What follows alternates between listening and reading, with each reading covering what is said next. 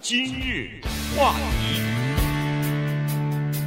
欢迎收听由钟讯和高宁为你主持的今日话题。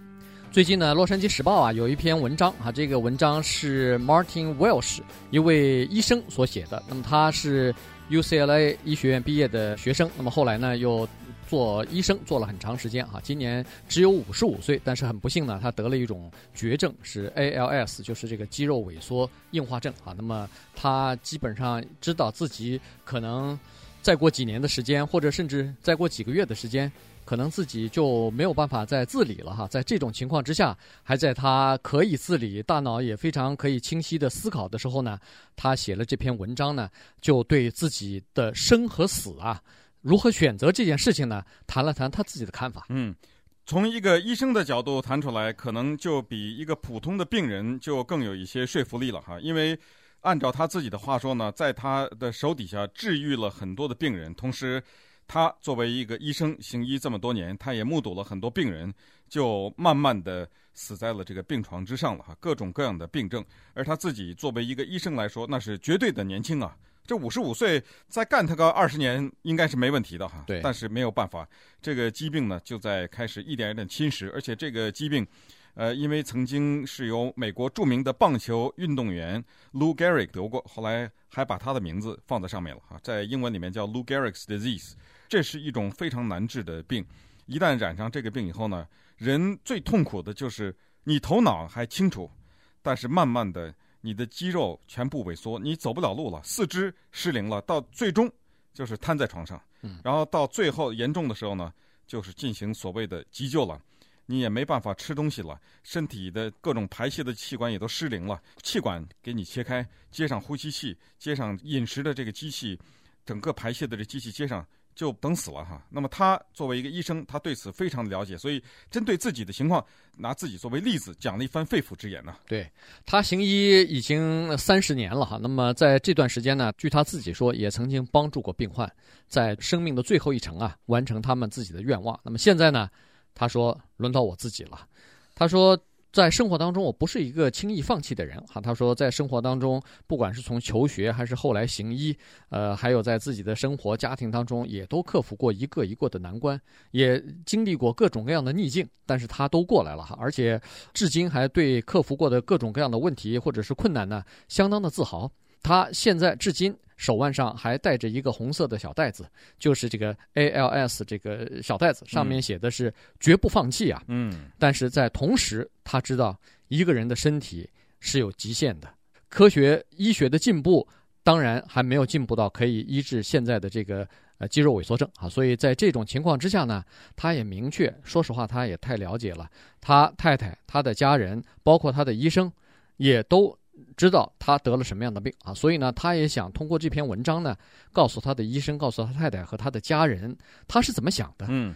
他就是说啊，我能不能提这样一个要求？就是正像我行医多少年来，我一直非常尊敬我的病人的愿望一样，我希望你们尊敬我的愿望。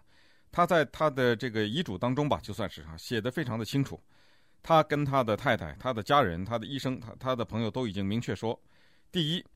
我不需要任何能够延长我寿命的治疗。如果这个延长我的寿命让我受更大的煎熬的话，那我不要。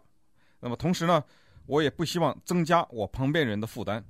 绝对不许给我放这个吸食管子，就是当我没法再进食的时候，把这个食管插进来。我绝对不许这个，更不允许你们切开我的喉管，给我进行紧急的抢救。当我也不能吃的时候，也不能喝的时候，甚至也不会自己呼吸，必须得接这个管子的时候，请你们这些都不要做，既不要喂我，不要给我吃的，也不要给我水喝，也不要给我做这个气管术。嗯、就是说，这按我们说就是拔管子了。对，他这个就是说，你不要拔，你根本插都别插上。对，他说拔是非常痛苦的，嗯、因为医生和家人到那个时候，你已经神志不清了，你已经不能有自己的意识和自己的表达自己态度的时候，他说那个时候啊。他们都认为是他们的责任或者是义务，要尽一切力量延续你的生命。但实际上，他说那个时候已经不必要了。他说，实际上这么做的原因，主要的基于一个就是人类对死亡的恐惧。他说，现在我对死亡已经没什么恐惧了。由于现在科学技术的进步哈，再加上他本身就是医生，所以呢，他很早就诊断出来。大概在很早早期的时候，他很警惕，是他自己给自己诊断出来的。对，他就发现可能自己患有这个 ALS，就是肌肉萎缩症哈。但是呢，他说他的病情还算不错，就是说发展比较慢。可是即使是比较慢，他也是一个在人生的这个过程当中还是蛮快的。等他发现自己罹患了这个萎缩症之后呢，他还做了两年医生呢，嗯，做了两年医生以后呢，就开始退休了哈。然后尽管他还可以在这两年之内享受生活，感恩自己所有的一切哈，家人啊，这个工作啊和他的生活当中的一切，呃，同时他尽情的还是可以，呃，和他的病人聊天，可以享受呃日出日落，可以和家人在一起或者和好朋友在一起打高尔夫球。但是呢，他知道，慢慢的他的这些功能。将会逐渐的失去，而且现在已经失去了很多了哈。他说：“今天我的吉他在墙角站着，我将永远不会再去弹它了，也没有肌肉了，手上拿都拿不起来，别说弹了。”他说：“我曾经是胸前挂着一个听诊器，这个呢是表明着我的特殊的职业，拿着这个听诊器，我诊断过很多的病人。这个听诊器我拿不起来了，永远不可能再戴了，而且已经有若干年没有戴在我的脖子上了。” 再看一看我旁边放着的曾经我穿过的跑步的那双鞋，即使是放在壁橱里，也是积了很多的灰啊。他说，反而是在床上躺着呢，肚子倒起来了，嗯，挺起来了，因为没有运动了哈。他说，曾经依稀的记得自己打过篮球，在他得病了以后，还曾经去投过一次篮，结果没想到那个球离那个篮五六尺。就落下来了，他就站在定点，就是罚球线线上，他都投不到篮，根本投不到篮了啊！那稍待一会儿呢，我们再看一看这一位毕业于 UCLA 医学院的 Martin Welsh 医生，当他走到生命的尽头的时候，他有哪一些感想要发表？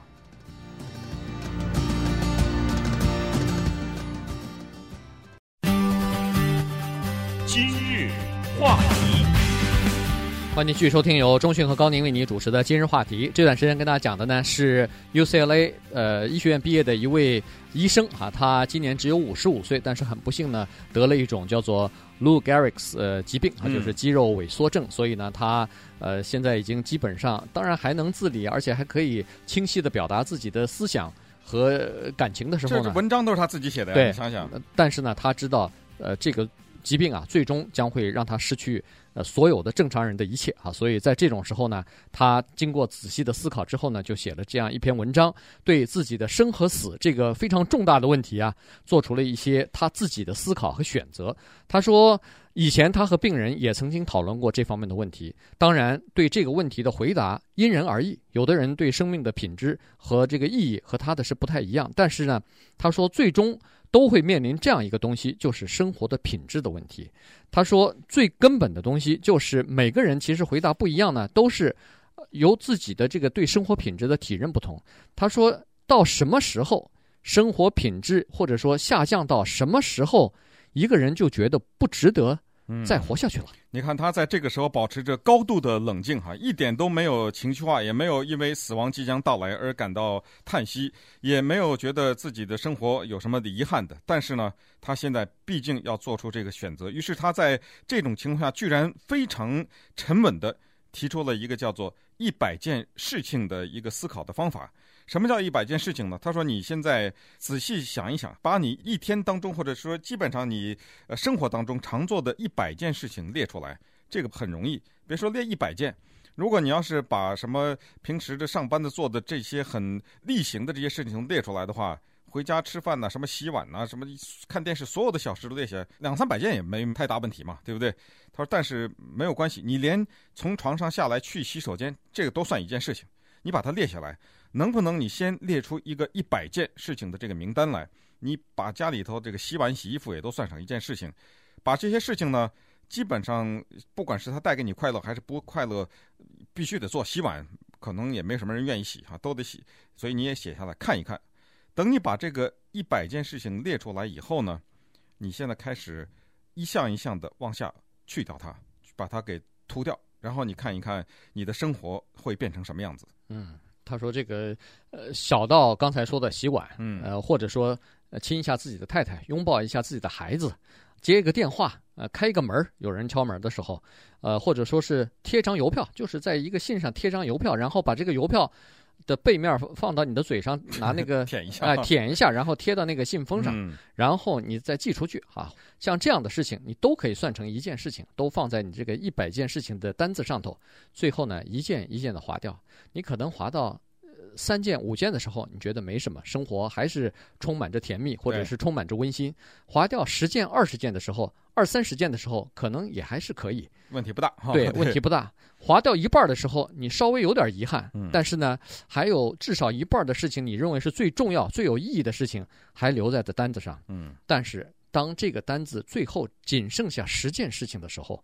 现在你每划掉一件事情，相对的来说，一件坏的事情就伴随而来了。嗯，如果你不能再拥抱你的孩子，不能再亲吻你的另一半的话，那就说明你不能动了，你的手已经失去知觉，嗯、你的手已经失去控制了。如果你不能去听电话或者是去开门，那就说明你已经没有办法自理了。嗯，像这种情况，你每划掉一件事情的时候，你就要想想，这到不到那个我所能承受的极限？对，比较重要的就是刚才提到的这个，你划掉一个的时候，就增加一件坏的事情。你比如说刚才讲过，说早晨起来或者任何的一天当中的任何时候上洗手间，你把它作为一件事情列在生活中，因为这是你生活的一部分嘛，你把它算成一百件事情之一。当你把这个划掉的时候，是不是就意味着你的大小便不能自理，得别人照顾呢？肯定了，因为你自己不能去了，谁照顾你啊？然后你躺在床上，连翻身都不能翻身的时候，这件事情也从你的单子上划掉了。那么这个就意味着有，比如说医护人员或者家人，为了让你不长褥疮，得定期的给你翻身，同时还得帮你洗澡啊、擦呀什么哈，处理你的这些排泄等等。那么这个时候，一个人他说要思考一下，就是我们尽管中文说是好死不如赖活着，哈，他在这个里面呢，居然提出来一个叫好死，他叫 good death，哈，他提出了这一个观点。他说他行医这么多年，他非常幸运的看到很多的病人，也可能是他的，也可能不是他的病人，他们非常幸运的有好死，他们死的非常的没有痛苦，死的非常的安详，他很羡慕这种。他说：“当你开始从那一百件事情一件一件往下滑的时候，可能最终这个问题你得问你自己，是不是到了该好死的那个时候了？”对，那他当然在这个时候他还说，也可能那个时候你还是觉得还能活下去，嗯，但是你肯定已经觉得很累了。对你自己来说，对你的家人来说，大概都是觉得很累了哈。那么他说，不管你是谁，不管你多么的坚强，到了某一点的时候，失去的已经远远超过。你所能承受的时候，这个时候生活的负担对你来说已经大大超过生活的乐趣了。嗯，所以在这种时候呢，你怎么做？那当时他就认为，当时他做医生的时候，刚才不是说过吗？对许多最后已经挣扎到生活的尽头、生命的尽头的那些病人，他碰到他们在那种时候呢，他都会劝他的这个病人和病人的家人，他说：“你们已经向病痛做了最好的抗争，你们已经。”非常有尊严的做了这种抗争和努力，那么可以进入到生命的下一个阶段了。嗯，呃，他在这里又举了一些例子哈。他说呢，刚才不是说了有所谓的好死的这个经验嘛？他说，但是作为医生，他也目睹过很多的在所谓的抢救之下来维持着生命，但是在每时每刻每秒钟都在忍受煎熬的这些人。他说，这些人身上接着呼吸器，接着喂食的管子，接着大小便的这个排泄的这东西，还有很多病人也由于无法呼吸，以喉管已经被切开，也一个管子接在喉管里面。他说，这个人是活着吗？他是活着呀，他的心还在跳动，这个呼吸还靠机器维持着。他说，这些机器一旦打开的话，要想把它们关掉非常难。主要的原因就是因为。他旁边的一些家人呐、朋友或者一些医护人员，他们没有办法做出这个关这个机器的决定啊！你这不是，呃，等于又变成那个佛罗里达这种争议的事情又来了嘛？他于是在这里也提了一下，他没有点名佛罗里达，但是他说，你们知道不在美国这个国家，他说新闻媒体上动不动就会因为一个人要不要尊重他的愿望而变成一个全国性的讨论。以至于他说宗教人士发言、政客发言，各种各样。他说，在我认为那些人都跟这个病人毫无关系啊，他们在这捞一些政治资本或者宗教的资本在这。他说，实际上他们跟那个人有什么关系呢？那个人他的愿望不因为你在电视上发表了一个什么讲话，就已经等于说完成了他的遗愿呐。但这些人都好像觉得自己有权决定一个他人的生死，好像这个人的生死由他来决定一样。对，所以他就说，一个人他在踏上一条路之前呢，一般来说都要知道这条路把你带到哪儿去。嗯，他说现在我知道有一条路我不想走，就是 插管子这条路我不想走哈。嗯、那当然，这个呢也是知道他家人或者他身边的这些老伴儿啊，嗯、或者说是自己的子女啊，当然。可能会认为我的这个决定不够成熟，因为现在谈这个事情还为时过早。但是我已经决定了，就是说，在我的家人愿意或者做好准备和我说再见的时候，我就决定应该在他这个之前就应该悄悄地离去啊。他说，我要让他们知道，我在我的单子上头可以做的事情越来越少的时候，让我是否值得留恋这个人生的时候，挣扎下去的时候呢？他说。这个决定应该由我来做，就是生与死的决定应该由我来做，因为家人可能无法承受这个决定，也只好由我来承受。